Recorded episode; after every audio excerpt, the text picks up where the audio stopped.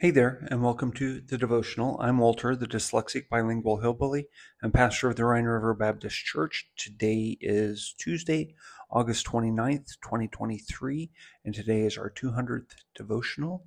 And today we're looking at Jacob the trickster. Um, we'll take another look at him uh, tomorrow, Lord willing, uh, and, and look at his new name that God gives to him. But I just find that uh, he is one of the interesting characters that you find in the Bible, and you find a lot written about him. He's one of the pivotal characters in the Bible. So if you know a lot about Jacob, uh, it will help uh, as you go through the rest of the Word of God. But um, why did he get the name Jacob? Well, he got the name Jacob because he grabbed the heel of Esau, his brother, as he was coming out. And uh, his name means heel grabber or trickster or uh, deceiver. Um, when you go through some of the meanings of his name, it all almost reminds me of uh, uh, Bilbo Baggins on Lord of the Rings. He's got diff- so many different names. He's the barrel rider and the uh, one that talks with the wind or something like that. Um, but when you look at Jacob, you see this character and there's so much about him and he does so much uh, because he just takes the door that god has open for him. We talked a little bit about him yesterday and how he um, how esau sold him his birthright and, and, then almost the very next thing you find um, isaac uh, thinks he's ready to die and so he wants to bless uh, his son esau he can't see anymore he's blind and uh, when uh, Jacob and uh, Rebecca find out about that, when Rebecca finds out about it, she sets up Jacob to uh, deceive him. And Jacob goes in, and we obviously don't have time to read the whole story, but uh, he has taken and killed a lamb and put the skin of the lamb on him to uh, for his to make him feel like Esau. And he's put Esau's clothes on and he goes in with this meal to deceive his father. And his father, Isaac, realizes that it's not the voice of Esau. Uh, there's a difference there. Maybe he was close, but not quite. And so here um, in, in, Genesis 27, you find that uh, he is asked, Are you my son? Are you my very son Esau? And he says, Yes, I'm your son Esau. And he lets him feel his hands, smell his clothes, eat the food. And then he asks him again. And uh, Jacob says, Yes, I'm Esau. And uh, it's interesting how Jacob just uh, flat out lied to uh, Isaac. He flat out told him a lie uh, just to get the blessing.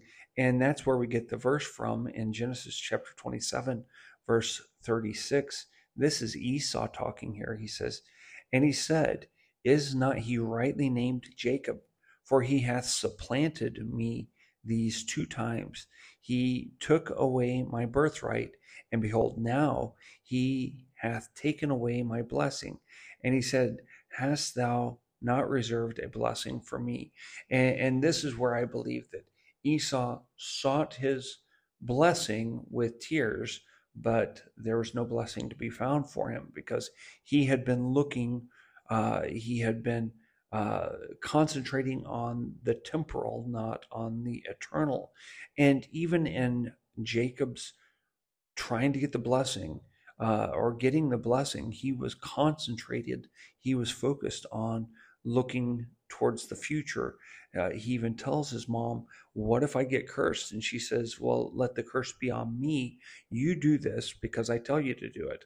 And, and so he was kind of put in a quandary there. And I've often wondered to myself, what would it what would have happened if he would have gone in and said, Dad, mom put me up to this. This is what's going on. Uh, would he have still not would he have gotten a blessing because of that? I don't know. We'll never know. But um, it, it's just interesting to think about. But in, in chapter 27, we see that, and, and, we see that Esau gets so mad and is ready to kill him.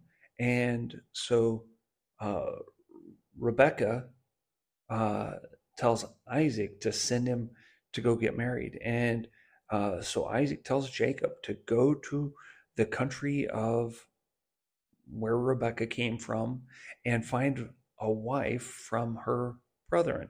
And that's exactly what he did in, in chapter uh, 20, uh, 28. He starts the journey and he gets to a place called Bethel. Uh, or he names it Bethel, and he has a dream there. He he uses a pillow, uh, a stone for a pillow, and while he's sleeping, he sees uh, a ladder from heaven uh, and angels descending and ascending on this ladder. And, and, I've heard this described by a rabbi one time that uh, this ladder is not what we would think of as a ladder, uh, like what I saw when I was a kid uh, in Sunday school. Uh, this would have been more a ladder or a staircase, a circular staircase. In the Jewish tradition, circular staircases are uh, quite famous. And they say that's what this would have been like, that the angels would have been going up and down this circular staircase. Um, we don't have time to get into the reasoning behind why that is, but um, Jacob realizes he's in a special place.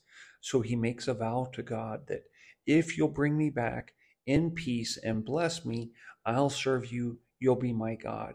And he pours out his oil on the pillow uh, the stone for a pillow, and he goes on his way. And then in chapter 29, uh, this is where Jacob uh, meets up with his wives. Now, and this is also where he starts to reap what he has sown. Uh, he meets uh, Rachel at the well, and he waters her sheep. Uh, very similar to um, a few chapters before, you find where the steward of Abraham meets Rebecca at the well and she waters the camels. And so this plays a part there, uh, this well and watering the animals. And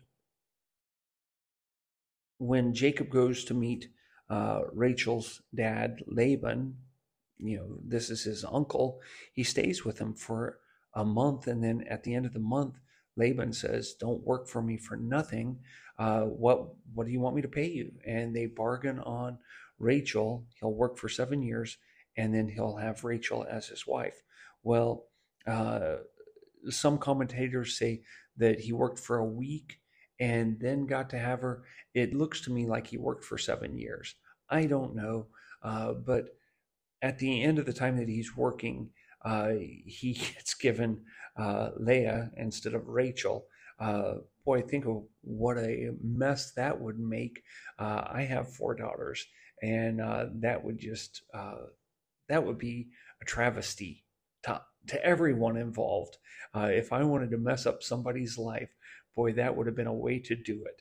Um, those two girls would just not be not have a good relationship from then on out.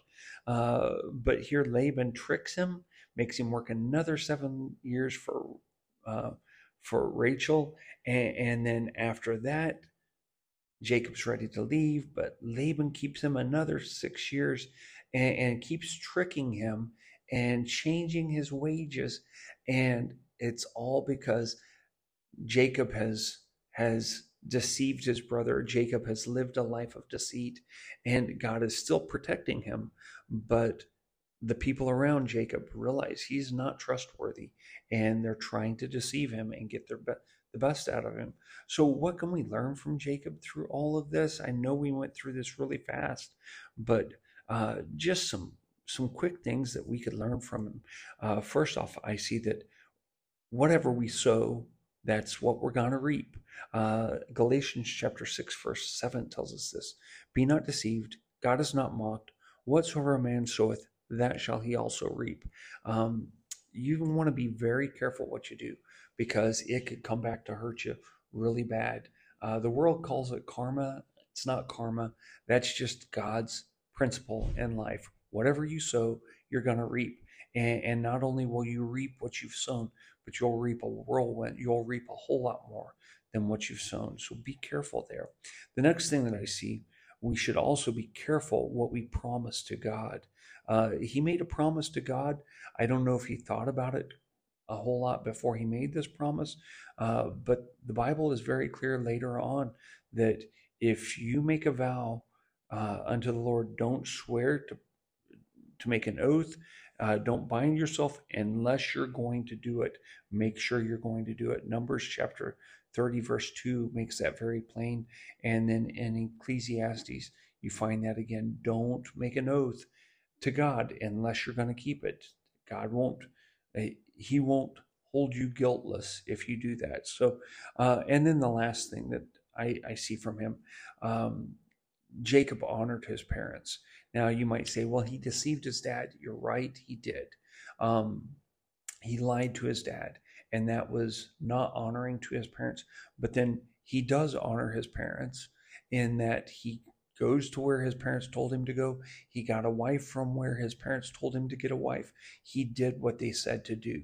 And um, the Bible tells us very clearly children, obey your parents in the Lord, for this is right. Honor thy father and mother, which is the first commandment with promise. So there are some good things that we can learn from Jacob. There are some bad things that we can learn from Jacob. He's kind of a mixed bag there. And hopefully tomorrow we'll get into uh, where God changes his name to Israel and just how he struggles back and forth between being Israel and Jacob. So uh, I hope you'll join with us tomorrow. I hope this has been a blessing to you. And until tomorrow, or until the next time, auf Wiederhören.